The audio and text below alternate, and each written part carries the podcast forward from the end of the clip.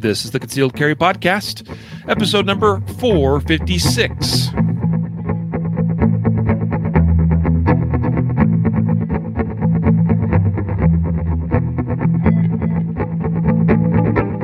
And welcome to the Concealed Carry Podcast, part of the concealed carry dot com network. I am your host, Riley Bowman, and I'm joined today for this special episode by my man, Matthew Marister. What's up, man? Glad to have you back. Glad to be back. It's been a while, and uh, yeah, let's get back into it. Yep, let's do indeed. So we are here today uh, after a little bit of a hiatus. Uh, I was out of town traveling. Uh, had some family stuff, and we also had the Area two Championship that I traveled to in Arizona. Jacob was there as well. Had a great time, uh, and now we're back, and, and uh, we're actually recording this on Thursday, November twelfth. Uh, we actually pushed it off a day because yesterday was Veterans Day. And so before I get too far along, I want to wish all the veterans out there uh, uh, a wonderful, wonderful day wherever you are. Uh, I hope that you had a wonderful Veterans Day. And of course, the day before that, another special day for guys like Matthew and Josh that work f- for us because it was uh, the Marine Corps birthday. Mm-hmm. Yep, yep.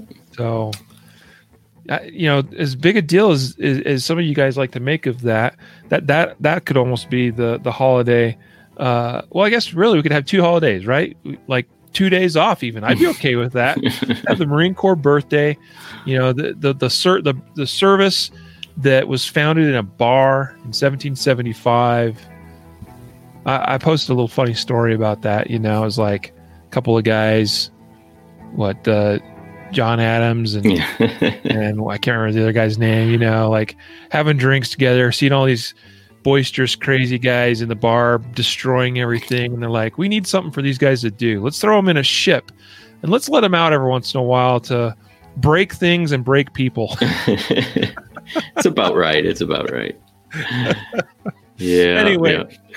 We, we, we thank all of our veterans and all of our Marine Corps veterans too. Uh, and I'm, I'm proud and honored that we have great guys like Matthew and Josh uh, that work uh, for our company. Um, also, Brian, who's a Navy vet, and we've had other veterans that have worked for us in the past. In fact, one or two, technically, I guess. I don't know if the second one is he left us already, but we had one guy that actually left working for our company and went back into the service. Crazy son of a gun. So good for him. Let's get on to today's episode, but it's sponsored by C C W Safe.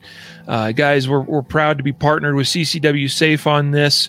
Uh, I'm a C C W Safe member, and I'll tell you, it is fantastic coverage for self-defense representation in the event that you are involved in some kind of self-defense i- incident, right? Where you've got to pull a gun or draw a gun, use a gun. Whatever it is, I'll tell you, one of the first calls I'll be making after nine one one is called will be calling my C C W Safe emergency hotline number and making sure they're notified as well. And I know that they have my back because they, they are one of the few, in fact, they are the only company that I am still aware of that has been tried and true all the way through a Murder One trial, and where they stood behind their member, backed him up all the way, saw it all the way to the end to an acquittal in a a a, a case where a prosecutor was very aggressive and, and felt like they, they knew what what they you know they, they they wanted to take this guy down, right? So anyway, C C W Safe, my choice for self-defense coverage these days. You guys should check them out. Go to C C W safe dot com. Use the code C C podcast to save on your membership, okay? Also, Guardian Nation members save even more, so you might want to consider checking out guardian nation dot com if you're not already a member. Um, also, we have, you guys haven't heard from us for a little bit, ammo supply warehouse dot com. They've actually been getting a few things in uh, in recent weeks.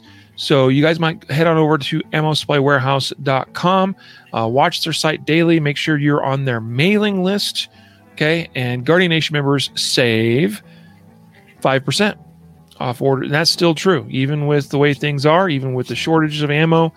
Uh, so ammo supply warehouse dot com, all right? appreciate everybody for being both C C W Safe and Ammo Supply Warehouse for being sponsors of the Concealed Carry podcast today. So, as is common when we do these Justified Save episodes, uh, today we're talking about justified saves, or defensive gun uses, or D G Us, uh, as they're commonly referred to as well. Quite often we have stories with stuff to consider, things to think about, okay?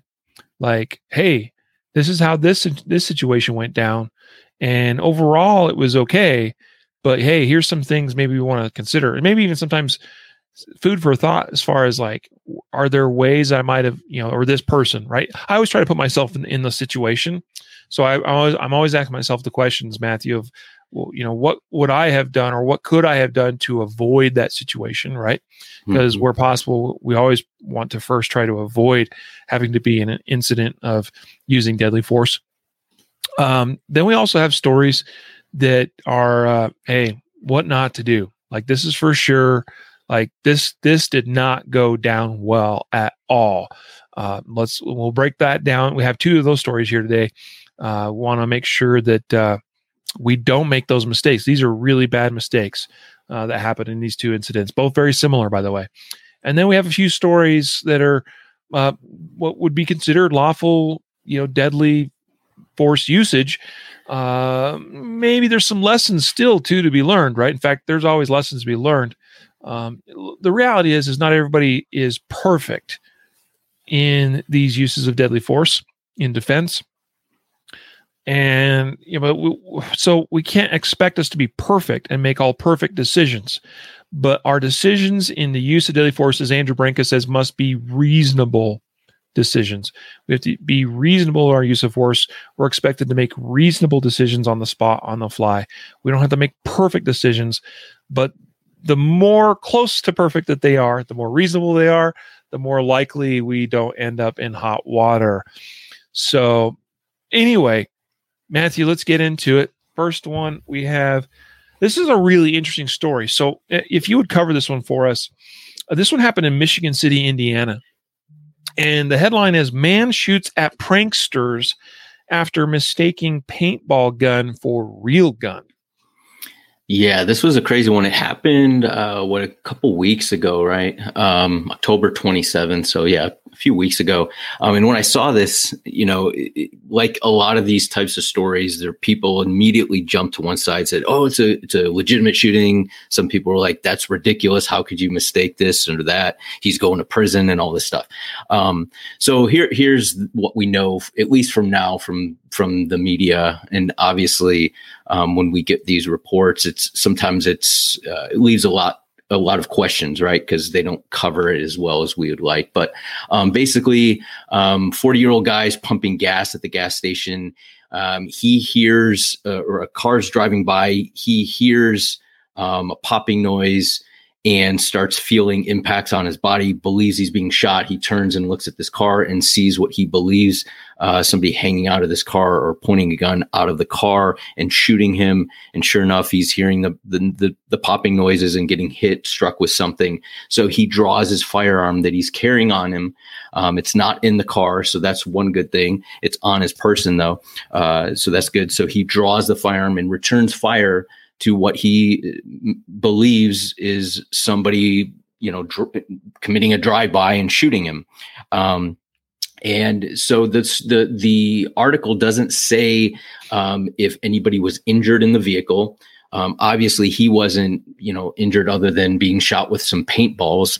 Um, and uh, police arrived. They don't locate the, the vehicle that drove by and shot the paintballs. However, there was another report of, uh, I guess, a, a few days earlier um, where uh, the same type of thing happened where somebody drove by in a vehicle and shot paintballs at somebody.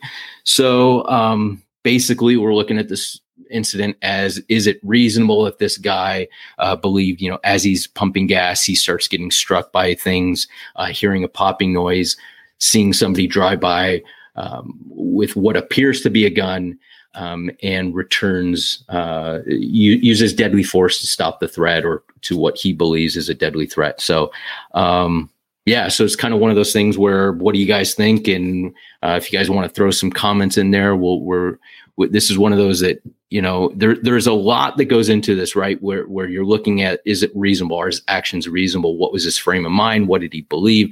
And we can kind of twist a little bit of this and change the, the theory completely, right? It could be if the vehicle was driving by really slowly and it was obvious that he w- that it was, you know, a kid shooting paintballs, and um, then it probably wouldn't be reasonable. If this driving by and, you know, the guy said, hey, I was getting struck and it hurt and it was close by and I couldn't, you know, I couldn't tell that it was paintballs. It, it, it I didn't know what I was getting hit with. Um, probably more reasonable. So um, since there is a big, um, you know, a, a big room for interpretation in just the, the, the facts that we have right now. Mm-hmm. Yeah. I mean, well, so, that would be the question I would ask. I mean, imagine yourself, you're you're just minding your business, standing at the pump, dispensing your fuel into your vehicle, and all of a sudden you hear pop, pop, pop, pop, pop in relatively rapid fashion, I imagine. And you feel, I mean, Matthew, have you ever been shot by a paintball? Yeah. I, dude, there was a time in my life I paintballed a lot.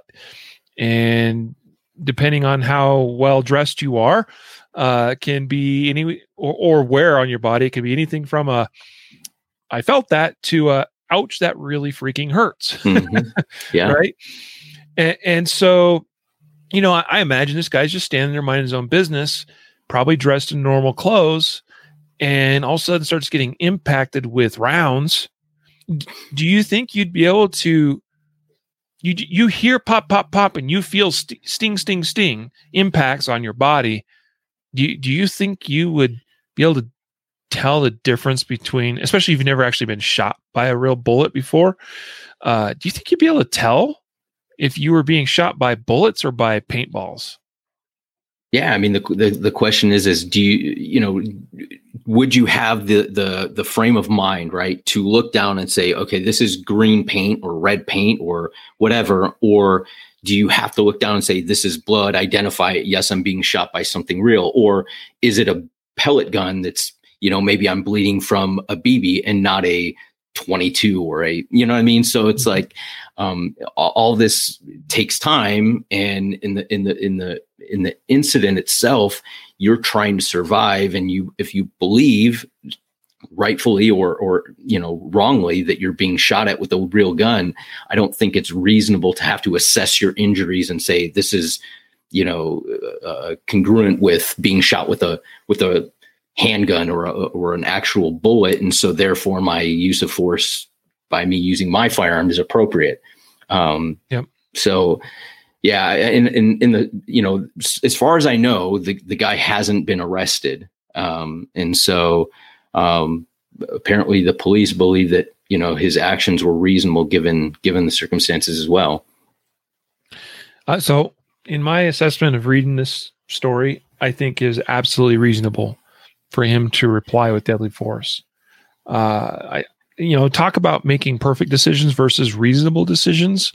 Uh, this is a perfect example of that, because I think just about anybody in the moment, you know, for few brief seconds would struggle to understand what was going on and might very well think they're actually being shot at. Mm-hmm. And so, I mean, this is such a dangerous thing that these so-called pranksters were doing. Uh, I, I hope, okay, here's the thing. We need to be really cautious about shooting, uh, well, anytime, right? But this, it talks about the man drawing his gun and firing several shots at the vehicle. I imagine that meant the vehicle was moving, right? This is, this is probably meant to be a drive-by, where these punks driving by with their paintball guns and, and letting loose a few paintballs, and away they go. So it's a reasonable response, I'd say, but this is still one where we've got to assess not just what's happening to us, but also what the potential consequences are by our own use of, of deadly force. Uh, the likelihood of us actually hitting our target uh, is pretty slim uh, in what I presume is, is an urban uh, environment where we're shooting at a moving vehicle. And so, you know, this is fine because as far as we know, nobody was injured. Uh, I certainly hope that it taught these punks a lesson, and that they go, ooh, that was not so wise. We almost just got killed be, you know, because we thought we would do something that was funny to us at the moment, but we it almost cost us our lives. But then the, the man that used, you know, that fired his gun needs to also walk away from this and go, hmm, what if I had missed, or maybe in fact he did miss the car, or a bullet passed through a window and went through the vehicle? Uh, and what if somebody completely innocent was sh- shot and killed uh, just standing by? And it all, I'm not saying the man that fired the gun was to blame necessarily, right? It's just, it's food for thought. So mm. anyway, f- interesting story there. Uh, all right, let's move on to, here's one. This was in North Carolina, Winston-Salem, uh, in, in North, North Carolina. And the story is, a man shoots juvenile breaking into his North Carolina home, police say. This is according to W B T W dot com. And essentially what we have is a burglary attempt at a home, and a suspect, there, there's apparently two suspects. Um, one of those su- the suspects fled. Well, the suspects tried to flee the scene. One of them got away from, from the uh, story, according to this. This happened about twelve fifteen a.m., by the way. So this is uh, after dark. It's in, you know, in, in the early morning hours at this point. And uh, police respond. They find a juvenile lying in the parking lot.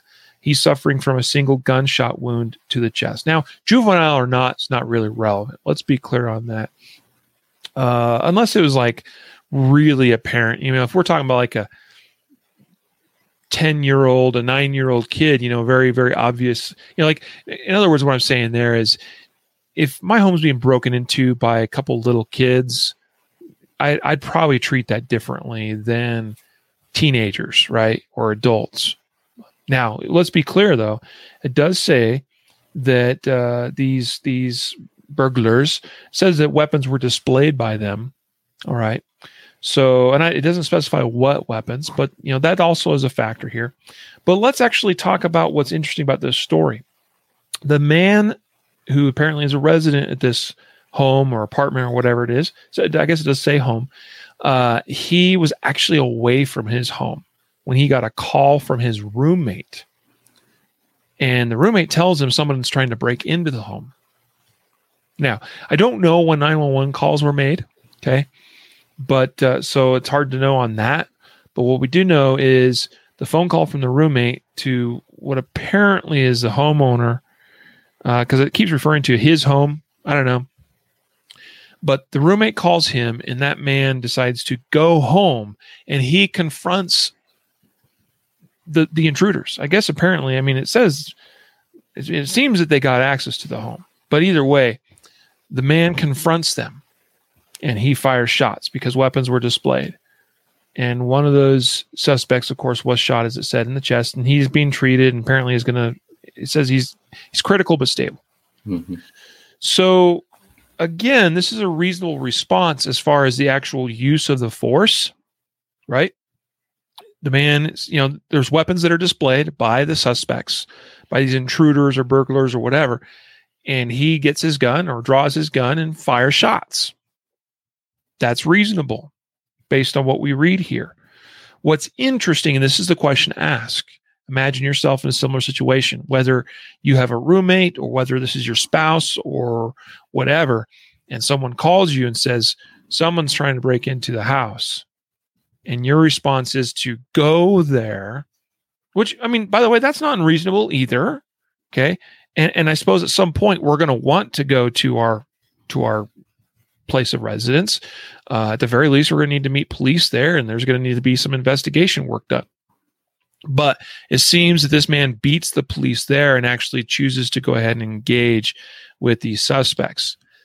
I'm not saying that's wrong as far as the law is concerned, but it's a good question to ask, because by so doing, we we are inviting the opportunity to be in a situation where we're, where we're essentially forced to use deadly force, okay?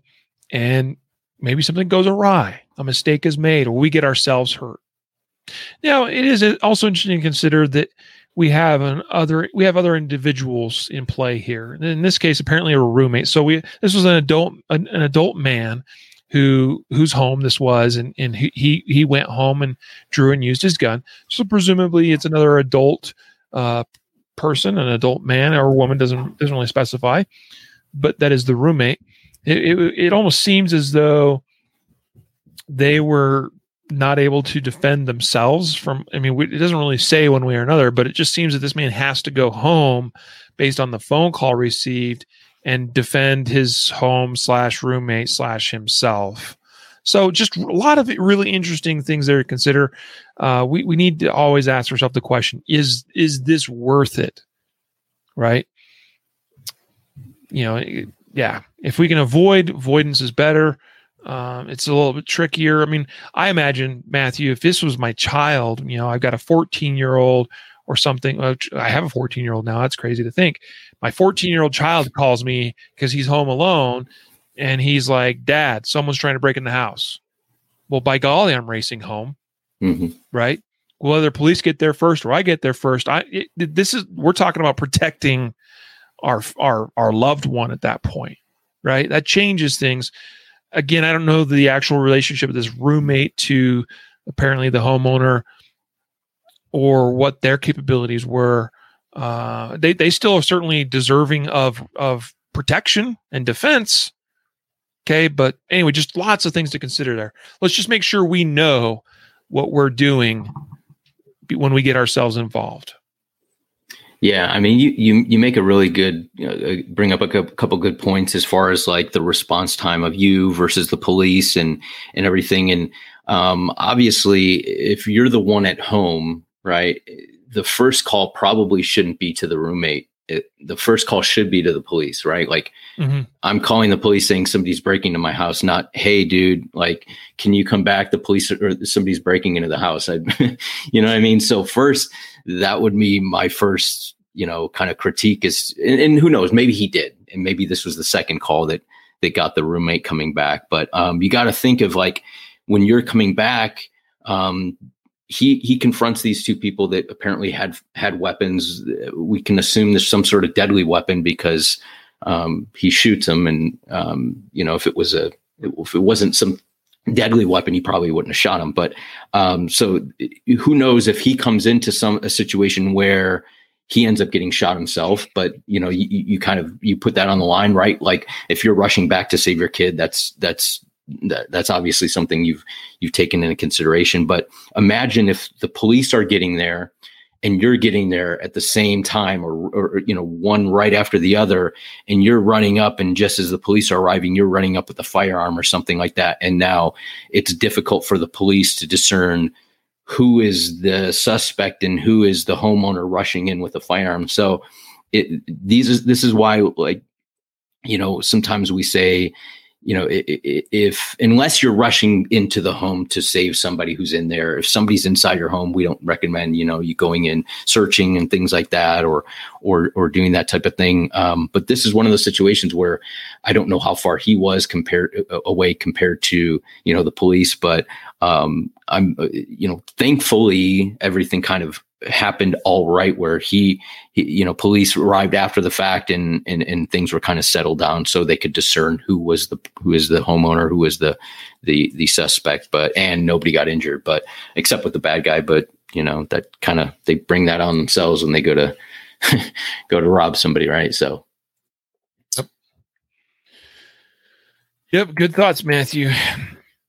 Uh, all right. So let's, let's move on now to, this is one of our first what not to do stories. And Matthew, I'm switching these story, the order of these two stories up. So let's start with sure. the fifteen year old girl who was shot after her parents think an intruder's breaking into the house.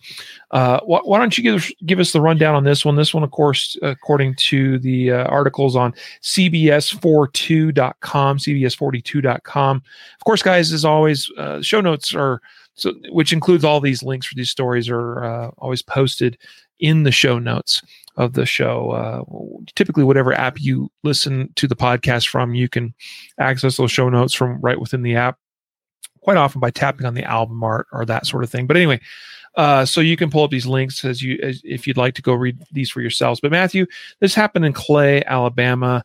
uh, just uh, about a week or so ago. Uh, tell us about this story. Yeah. And for those that listen to the podcast all the time, you know, we do in the uh, Justify Saves, we also talk about what not to do. And um, the reason why we include these is we want to, you know, we're not painting a situation or, or, or a picture that every single gun use is, is, you know, is um, is right and righteous and, and and ends well, right? And so we we need to present both sides and say, hey, you know, with with the right of carrying and everything come responsibility, and we have to make we make decisions sometimes that are irreversible. And so we look at these stories and try to try to pick things out, not pick on the person or anything like that, but look at the incident and try to learn from it. So in this, and we we talk about this all the time, but in this situation, um, a story is fifteen-year-old girl shot after parents think an intruder is breaking into the house. All right. So um, she's in serious condition after being shot by her father, who thought she was an intruder um, breaking into their home Sunday morning. So two fifteen in the morning, um, the girl with the fifteen-year-old girl's dropped off at the residence. We don't know. Maybe she's supposed to be sleeping over her friends. Maybe we don't know, but she's dropped off at the residence in about two fifteen in the morning on Sunday. Um, The parents hear the garage door open. Her stepfather grabs a firearm, goes to investigate. Uh, after the stepfather encounters the fifteen-year-old, he accidentally shoots her in the abdomen. She's transported transported to the hospital. Um, and um, it, it, it doesn't say that um, I believe she's uh, in critical or she's, says she's stable. In serious condition. Serious condition, but stable, right? Is that? Maybe that was the other one. So, so here's the thing. Um, we talk about this, and I kind of just mentioned it about, you know, searching around the home for, for noises. If you think there's an intruder, um, obviously that's your right. And if you're moving across the home to, to you know, to, to, if you believe somebody's in the home and you're going to your child's room to make sure that that person isn't getting into your child's room or something like that, certainly you're going to have to kind of clear areas to get, get to your, your, your, uh, child's room. But in general, if you know somebody's in the home and they're not supposed to be there, it's probably not the best idea to go searching. You don't know how many people are there, if they're armed, what they're, where they're hiding or whatnot. Um, so it's best to, you know, kind of secure in an area with your family, in an area, um, and call the police and, and give commands, you know, um, identifying you have a firearm and get out of your home and things like that.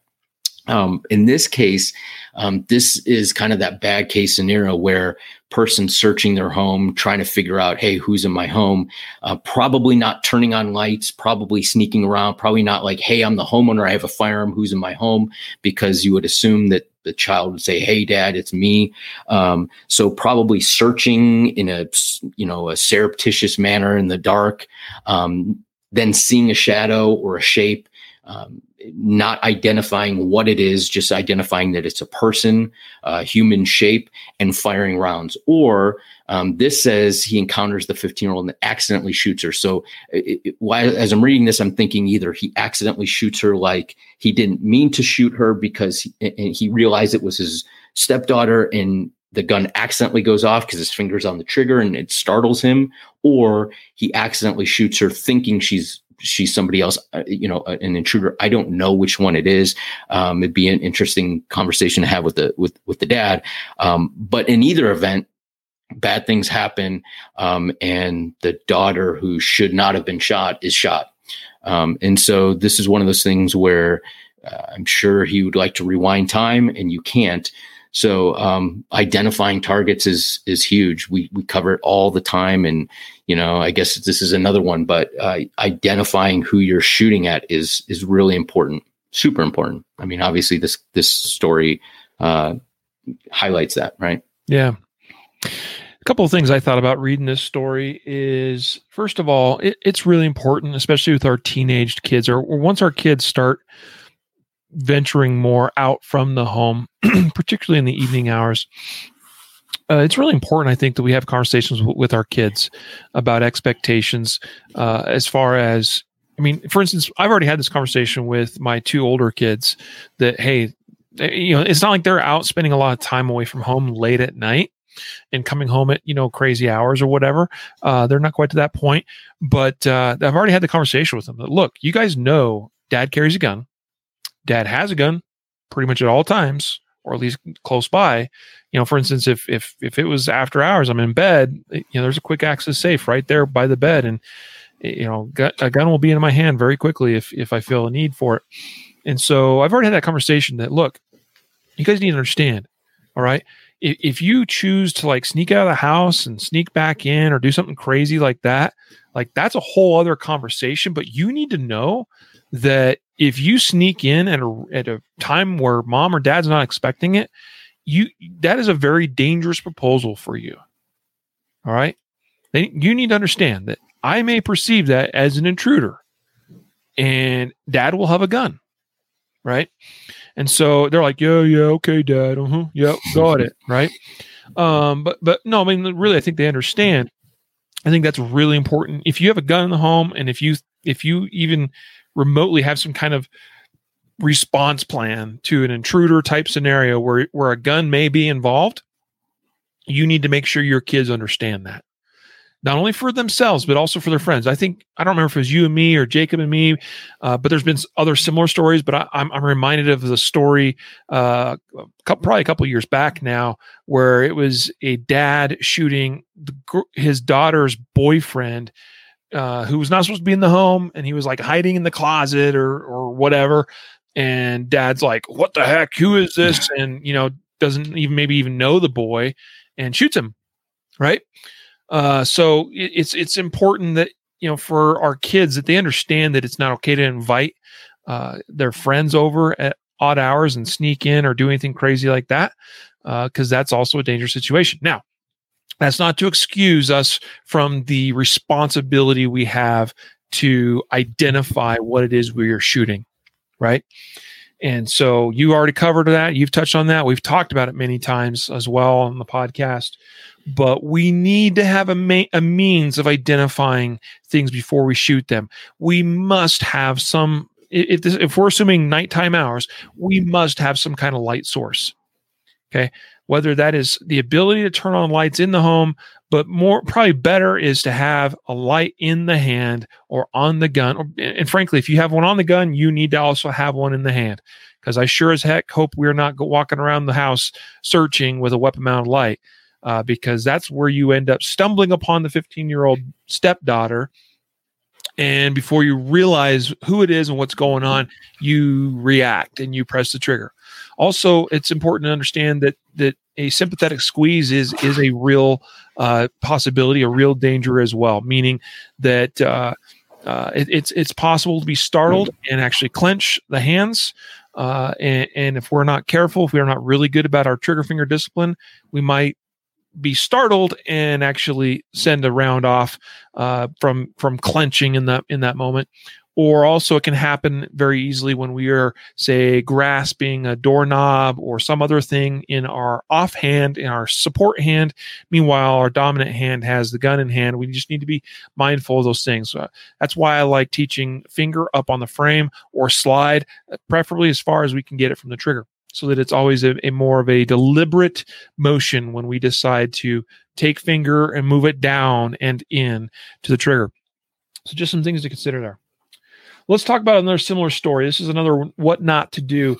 This one comes to us out of Port Salerno, Florida, uh, Martin County. The uh, article is on W P B F dot com. Uh, title is Man Shoots Pregnant Wife, Says He Thought She Was an Intruder. Now, in that last story with the fifteen-year-old uh, daughter, uh, it's fortunate she's still alive. It's unfortunate in this case, we have a man that shoots and kills his pregnant wife. Mm-hmm. Uh, he told investigators he thought she was an intruder. Uh, there's actually apparently a family friend uh, that that is quoted in this article, and and he even he's clear to say he's like, this was a nice family, uh, a happily married couple.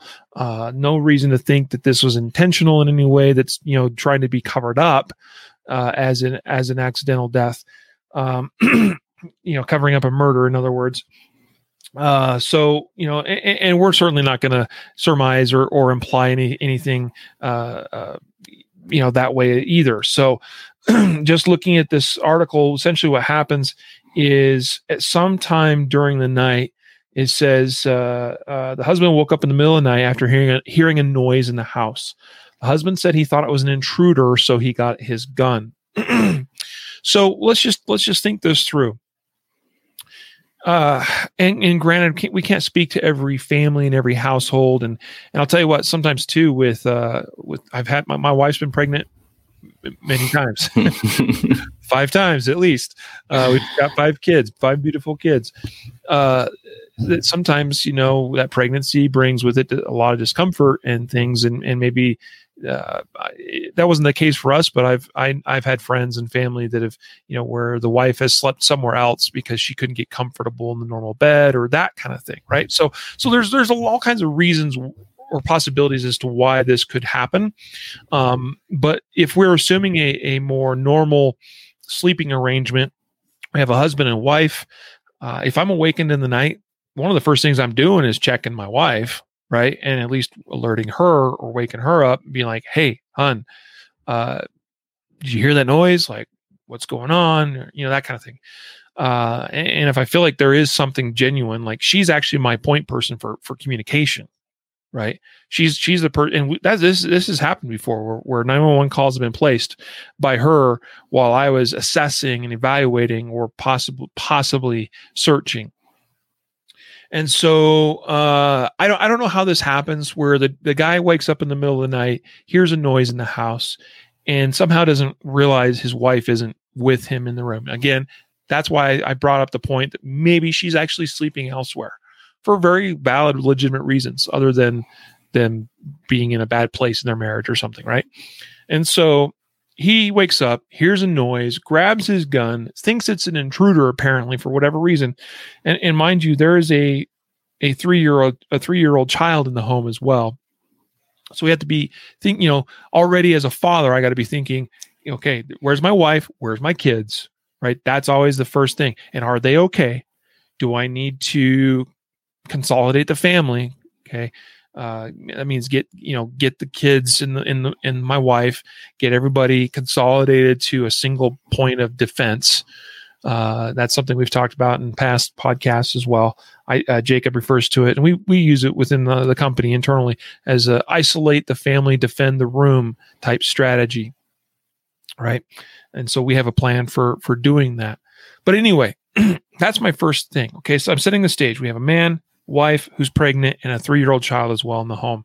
He wakes up, hears a noise, goes to investigate with a gun. And this is quoting, I'm going to quote from the article.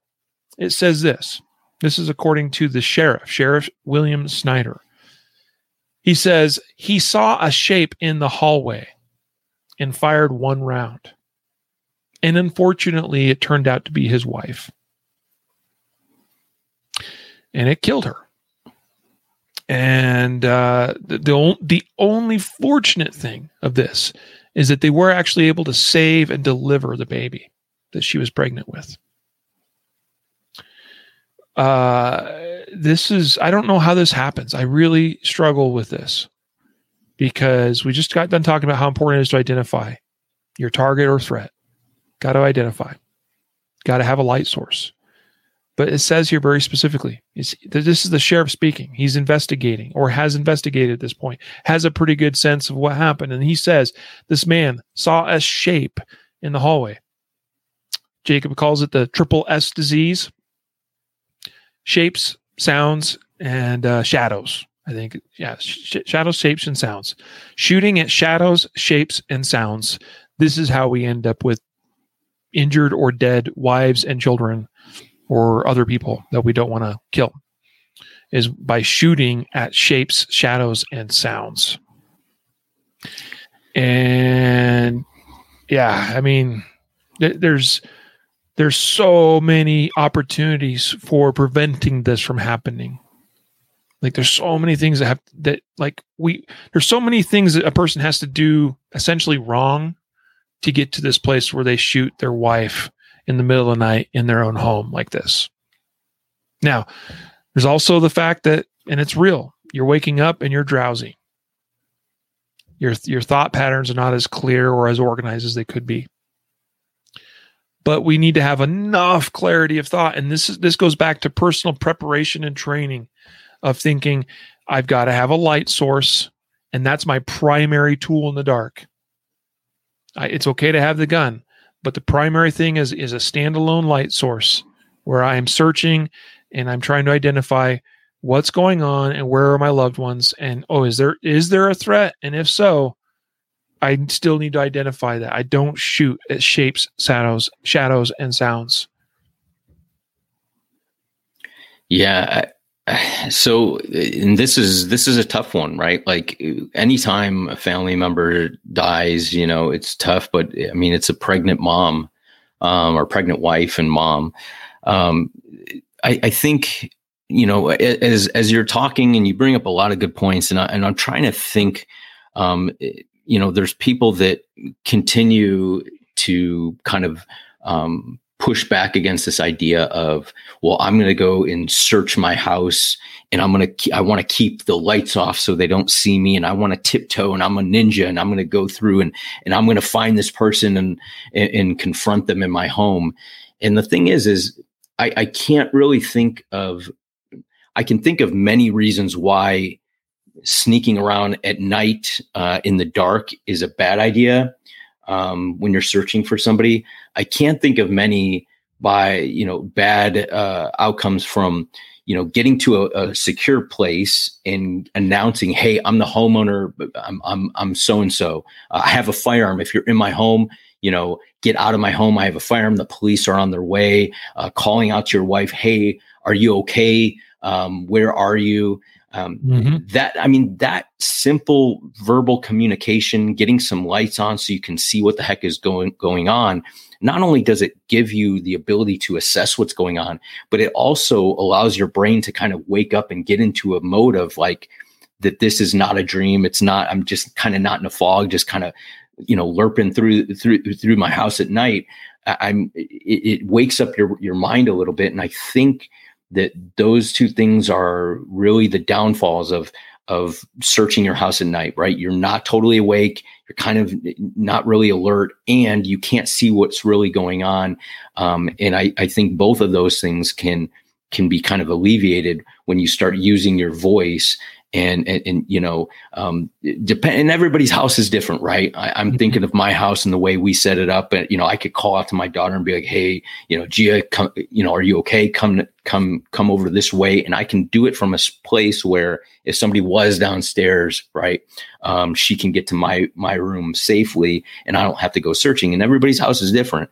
Um, maybe you will have to cover, cover ground, but Uh, you have to do that quick assessment. Like, is my wife here? Okay, she's not here. So theoretically, when I go searching for this person in the, in the house, it could be her, right? Like, there's yep. nobody in the bed. So, and I know she should be in the in the house. So, um, so you, you it just, I don't know. It, it's it's one of those tragic things that uh, I wish, you know, he would have been listening to one of the podcasts that we've done and covered this ad nauseum, right, about yep. that, because maybe it would have kicked something else uh, in in his mind. But uh, thank yep. thank God that they were able to save the child and and and you know avert another tragedy. Yeah, that's true. You know, I'm, I'm reminded of the case we covered it. I, I know on an, on an episode a long time ago too. A year or two or so, or so ago, uh, right from here in Castle Rock, Colorado. It's a very similar situation. A man got up to investigate. Uh, yeah, I think in that case, he actually told his wife to stay in the room, and for mm-hmm. whatever reason, she did not. And uh, as he was coming back to the stairs, she kind of suddenly appeared on the stairs or coming from the stairs and surprised him, and he shot her as well. Wow. And in that case, she fortunately survived as well. But, uh, you know, so so this sort of thing does happen, and it happens more frequently than you realize. Uh, if this is the first time you're hearing of a story like this, just know we've covered a number of stories very similar to this. And of course, today alone, we've covered two stories where a failure to identify a target or threat resulted in loved ones getting shot. Uh, and that is just uh, really, really sad and unfortunate, and also, frankly, inexcusable. Uh, touching real quick on the light thing, you know, people talk about, well, I don't want to give away my my, posi- my position. Uh, would you rather give away your position or kill your daughter or wife? I'll ask that question.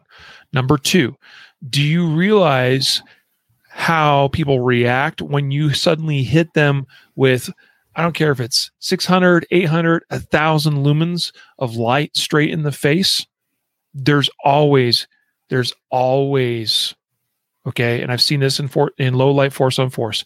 There is always hesitation when you hit somebody with a bright light in a dark situation, and wham, they get hit with that. There's that. There's always a brief moment of opportunity in that moment. It doesn't take long to recognize that's my wife, or no, that's some dude that shouldn't be here. Wham, hit him, you know, with whatever you got. Okay, it will create a a brief moment of, whether it's blindness or disorientation, at the very least, it's a whoa, and there's just a brief opportunity there where people are are, are going to hesitate, okay? Uh, I, I've seen it happen. I've seen it play out in force-on-force situations. Even when, when the bad guy has a gun in his hand, the reaction is usually not to immediately just turn to that light and shoot at it. Uh, there's usually a, a brief moment of pause, okay? So recognize that. Uh, get some low-light training. Okay, and some force-on-force training, if you can find some in your area, or if you find a good class you can get to, I would highly encourage it. You'll learn so much about how to use a light in low-light situations to your advantage, and to know how these types of situations are, are more likely to play out. All right, let's go on to K L A, whoa, K L K N T V dot com. That's a mouthful. K L K N T V dot com. Uh... says, uh, and this is in Lincoln, Nebraska, uh, and this according to Lancaster Sheriff's, Lancaster Sh- Lancaster County Sheriff's Office. Mom hiding in closet with three-year-old, open fire on burglar. There's even a photo here of uh, apparently a door with bullet holes through it. Uh, Matthew, uh, give us a give us a rundown on this one. So Lincoln, Nebraska, woman with her child hiding in closet is forced to defend herself. Yeah, really quick on this story. Uh, so around three p.m. Um, afternoon, she this mom uh, home with her three-year-old uh, going to go take a nap with her daughter at three p.m. Um, and so she goes into the to the bedroom, and while she's in the bedroom, she hears what she believes to be somebody inside the home. Um, then hears somebody trying to get in, open the the bedroom door. Uh, her and her three-year-old daughter are the only ones home. Um, she doesn't uh, expect anybody to be home, apparently, and um, and so she the, the door, the bedroom door. It says in the in the article that it's difficult to open. So in this time that the the the, the suspect is trying to force open this bedroom door, she takes her daughter and goes into a closet. Uh, apparently, either the suspect uh, sees her or hears her and her daughter in the closet area. Um, enters into the bedroom and hears or sees her in the closet area and tries to open the door.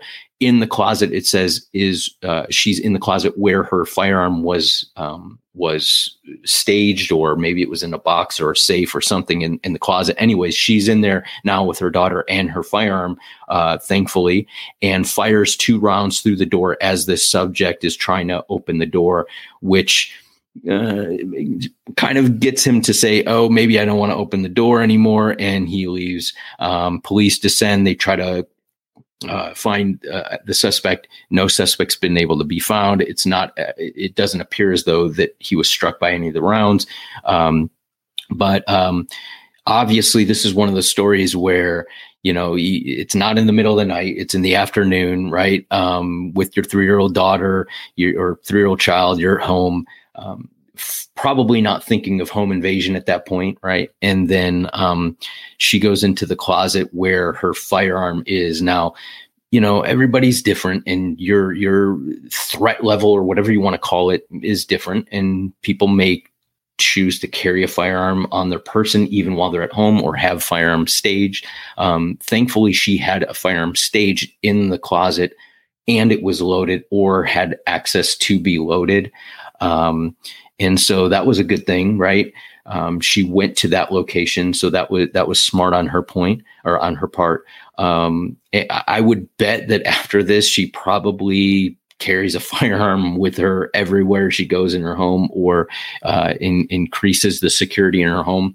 Who knows? We don't know if the, the suspect forced entry into the home itself, or if the door was unlocked. I'm guessing, just based off of statistics, it's probably wasn't locked and the person just walked, walked in. Um, but that's just speculation based off of that's the predominantly, predominantly, uh, it's not forced entry. Um, but you know, it, it gets you thinking about these things of securing your home just doing the basic stuff, locking the windows, locking the doors. Um, it, this isn't at night, so lighting and all that doesn't come in a factor, but obviously it is at night. Um, you, you do want to have lit outdoors and things like that uh, outside your home to deter people from um, sticking around and trying to find a way in. But um, yeah, this is, this is a scary one. I, I bet you this is a huge eye opener to her and all the people that live around her, her, her area. Yeah. You know, we just got done in that last story talking about how something as simple as communication uh, can, you know, help us identify what's going on. Uh, a simple, you know, who's there, right? And imagine in the case with uh, the man and his wife. I mean, how quickly do you think you'd recognize your wife's voice? Like instantly, right? Uh, this is this is a situation. The reason I bring that up again, going back to that story, is in this case, it says that this man, she says, he sounded like an older man. All right. And w- he was speaking aggressively to her. That voice tells you so much about what's going on, who's there, and what their intent is.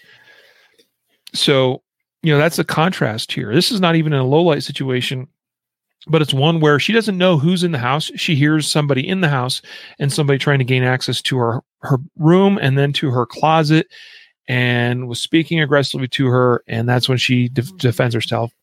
Great story. And, you know, I think it's awesome that she was able to defend her and her child that way. Uh, the one thing is, you know, I, and we don't know the setup. We don't know where this home is. We don't know anything, but it, it is risky to shoot through the door. Again, you know, she, had, she, it, it seems to me she's pretty clear that this is not someone she knows or is someone that she cares about, because she, she probably can tell that from the voice and the way they're speaking to her. At the same time, we're still shooting through a door. We don't know what's on the other side of that. We don't know who's there. We don't know where they are. And therefore, we don't know that we're going to hit them with those bullets. And where do those bullets go? We have, those all must be considerations. Okay. Um, I know it's asking a lot to, to say that, you know, hey, once he breaches that door, all bets are off. Uh, that's true. But, you know, some, some would say, well, you know, that's, that's getting a little too close for comfort. I'm not making those decisions for you. I'm just saying, look, we got to look at this and go, I'm shooting through something. I cannot see what I'm shooting at. That's, that's important to consider.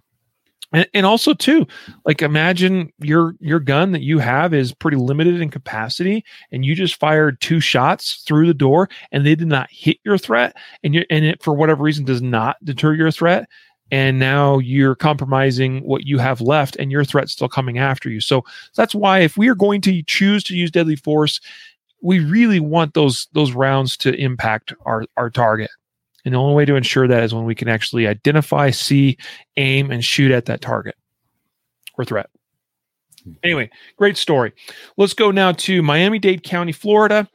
Uh, of course, been in the news a lot lately with uh, political stuff, the election and, and whatnot. But uh, in this case, we have a justified save where a mother grabs gun, defends family after armed intruders stormed her Miami-Dade home. It says, according to this article from local ten dot com, this is quite a story. In fact, there's some surveillance video. So you guys might want to go and, and grab this link from the uh, the show notes and go and actually watch this. So, you know, they actually had uh, the surveillance video. Uh, you know, the, some some surveillance cameras in the in and around the home, and so uh, we're actually able to see how this fight went down. And, and basically, the way this started is th- these robbers stormed into this home. All right, they, they came. In fact, you see, I'm rewatching this again, and you see how the one of the, the I think it's the woman that uh, the one that actually grabs the gun. Uh, they actually have parts of her blurred out because she's in her home and she's not really, she's in her bedroom. She's not really dressed appropriately, uh, at least for us to all see. Uh, robbers stormed the home, ambushed her husband, her friends that apparently they had over, and her seven-year-old son, and they're, they're ambushed at gunpoint. So these robbers come into the home, force their way into the home with guns.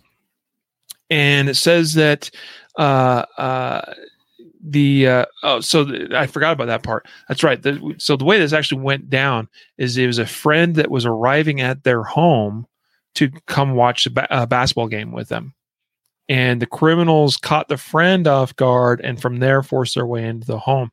Uh, it says that she was in the bathroom. She started to hear the commotion, and she heard, "Get down, get down, give me everything you got." She then went to the nightstand, grabbed her gun, and opened the door. And right there, and you see it in the in the video, it's intense.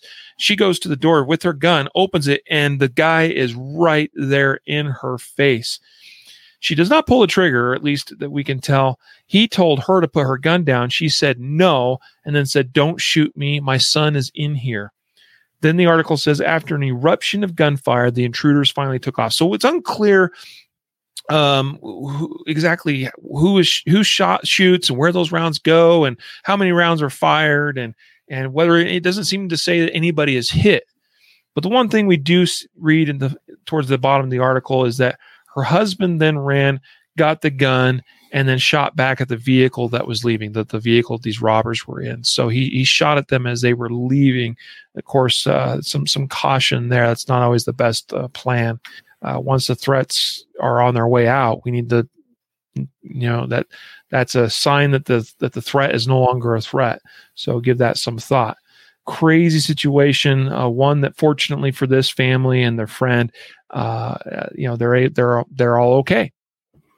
Yeah, one one thing that uh, I would add into this, and it was while you were talking, you had awesome points, and I agree completely. I would add in the fact that um, when you, you know, we typically, probably the people that are listening to this, um, you may be in a situation where your spouse, whether it's your husband or wife or whatever, or maybe you're a teenage child, um, doesn't listen or doesn't, it doesn't show an interest in firearms or anything like that. And you're the protector, and you're like, oh, well, it's my duty to protect the family, and I'm the protector, and if anyone comes in, I'll do this and that. Well, what if you're the one that needs protection? Like, we, you know, have this idea that, you know, we're always going to be the one that's uh, to save the day. But in this situation, it's his, his wife who's actually in the bathroom, right? Like, so um, if, you know, so think about getting your other people in your home actually involved in um, thinking about s- self-defense or home defense or family defense, whatever you want to call it, um, and make sure that the firearms that are designated for home defense are ones that those people feel comfortable with, because sometimes, you know, people are um, recoil adverse, so they might not want to shoot a shotgun, right? So if you're completely confident in shooting shotgun, which is great, it's fine, it's a great, you know, home defense gun, whatever. Um, if if in this case, if it would have been a shotgun designated for home defense, and that's within the in the you know, uh, bedroom, and she doesn't feel comfortable with that gun, or hasn't trained it with it, doesn't know how to take it off safety, or have a safe, and how to load a round or whatever, a slug, or uh, whatever you have um, in the tube there, it, it, this is a drastically different outcome, right? So um, just think about those types of things. I think is it's sometimes we can have a blind spot um, to that, to that aspect of home defense. It is everybody in the home's job, really, you know? Yep. Yep. Uh, you know, we've got this, the uh, video playing on screen uh, for those of you that are able to watch with us here today. And so you kind of seeing how this plays out, you know, where she kind of comes out from apparently the bathroom uh, with a gun and, and goes, I actually wanted to point out real quick, you see her body positioning here. Uh, it's, it, her body language there still kind of suggests like, okay, what's going on out here? As opposed to, by this point, she should pretty much know that, that there's some serious stuff going down. And her body language doesn't suggest that she uh, uh, really is is taking it mm, you know, seriously yet, and that that's understandable. She, this is this is a difficult situation for anybody to handle uh, themselves in. And we could tell, by the way, actually looking at some of these, uh, it seems to me that right here you see the way she jumps back. Uh, that oh, you know, we even see a little bit of puff of smoke, and I think that was coming her direction. Uh, and the way she jumped back, it looks to me like she was shot at. Um, but amazingly was not hit. Uh, there there was some hesitancy for sure on her part of, uh, I think, being willing to use that gun and use deadly force. Um, so this is always the question we should ask ourselves. Are we willing? Are we ready to pull the trigger? Right? It's a serious question. You know, but uh, if you're going to grab that gun, you better be w- ready and willing to use it. That's for sure. We could also tell, looking at some of these other angles, they keep going back here. You can see this dust in the air. That That's an indication shots have been fired. Uh, we always see that. Uh, a gunshot inside of a, a home, a business, always disturbs dust. Dust that you had from all over the place. You, stuff you didn't even know existed as far as dust goes. It, it comes from everywhere. when you uh, fire inside of a structure. I'm not shot inside my, my own home or anything like that. I want that to be clear. Just, uh, you know, just it, that's just, uh, uh, I have shot inside structures in train, in legit training situations. Um, anyway, so, um, yeah, there you go. Really interesting story. Glad it worked out for them. Some good questions, I think, for us all to walk away from and ask ourselves about uh, whether we're ready, and also about strategy and about uh, uh, tactics. Um, You could kind of tell she's leaning around the door and, and talking to them, and she's kind of taking cover. And then she actually, like I said, get, gets shot at. Um, and, you know, just there, there's it's it, these kind of situations are very difficult. But hopefully that's why we go get training. And hopefully we're a little bit better, a little bit smarter with our tactics as well. Matthew, final story. Uh, the News Star, T H E N E W S S T A R, the news star dot com. Uh, police say female homeowner shoots one of three armed intruders. Give us uh, give us the story. Yeah, so this one's very similar to the other one. Um, wife is or woman inside the home sleeping in a bedroom. Uh, a, a male occupant, either husband, boyfriend, not sh- I'm not exactly sure, um, uh, in, in like a living room area, and three men force their way into um, into the home. Uh, strikes the uh, strike the uh, the male a couple times with the firearm. He's calling out to his uh, female resident or girlfriend, something like that, um, calling out to her, "Hey, you know, help help me out." Um, she comes out, wakes up, comes out with the firearm, sees uh, two of the men around the the male, and then one by the the uh, doorway. Um, apparently. Um, I, I'm not sure if something, if they point the gun at her or she just, uh, one of them points the gun at her. Uh, at that point, she fires, strikes one of the guys in the abdomen. Um, they flee the home. Uh, two, two of the three are eventually caught, and the third one's still outstanding, I believe. Um, and uh, it, it looks like the, the, the female and the male homeowners are in the home. Uh, they are not injured, uh, other than, you know, him, him getting beat up a little bit with, from uh, the guys that uh, came in, but uh, they're not shot. They're not injured. Uh, as far as, uh, as far as that's concerned, the only guy that gets injured is the guy who decides he wanted to, uh, to, to rob these two people. Um, and so, yeah, this is one of those, an, another one of those stories where the person, you know, who, who comes to save the day is not the person who, you know, may be the one that, um, is, you know, the, the, typically the male, you know, I'm, I'm the one who can, you know, uh, takes care of the family. I'm the protector. But again, uh, female coming from outside another room, Um, is able to come in and assess the situation and put rounds uh, where they need to go. And, and this time she actually came out, and it looks like, to your point, Riley, she had that, um, you know, mindset of, hey, if I'm going to use this firearm, I'm going to use it, and I'm going to put well-placed shots on, and gets the guy in the abdomen, which is, which is commendable. So. Yep. Yep. Agreed.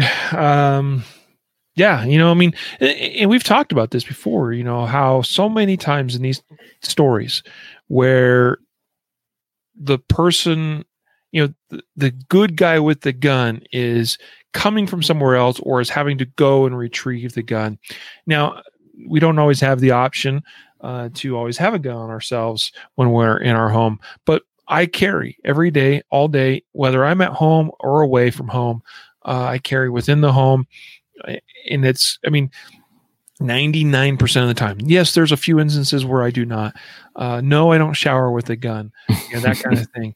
Uh, no, I don't sleep with my gun on me. But but for those limited cases, limited instances, uh, I have a plan for how I can get to the gun very quickly. And I know where things are at, and I know what, what my tactics are that I'm going to use uh, to to defend myself in those situations as well.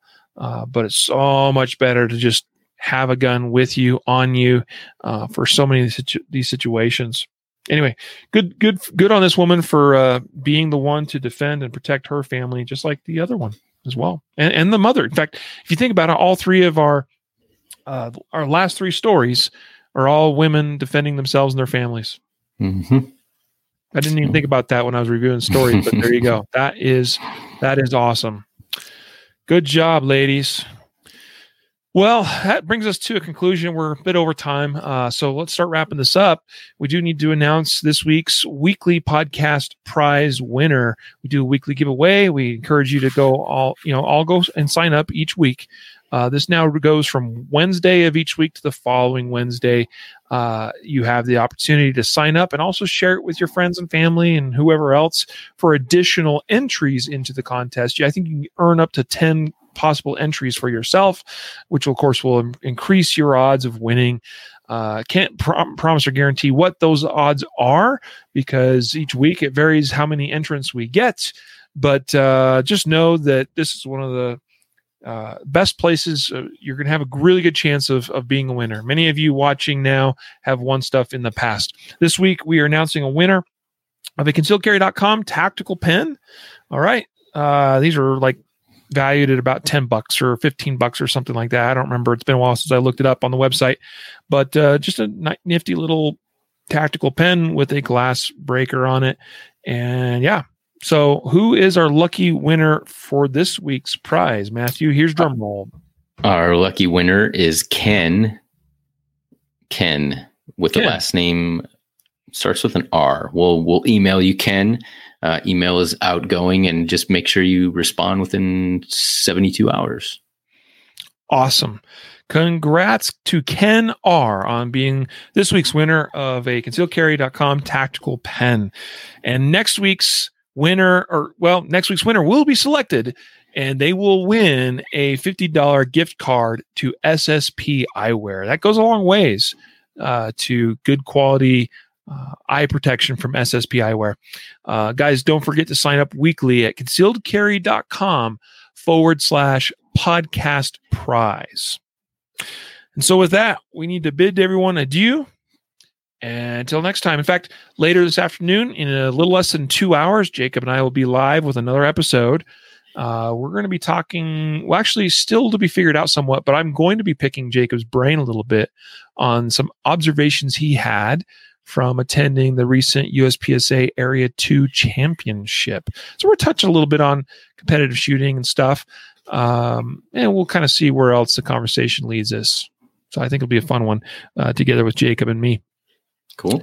So until next time, guys, train right, train often, and train safe so you can fight hard, fight fast, and fight true. Take care.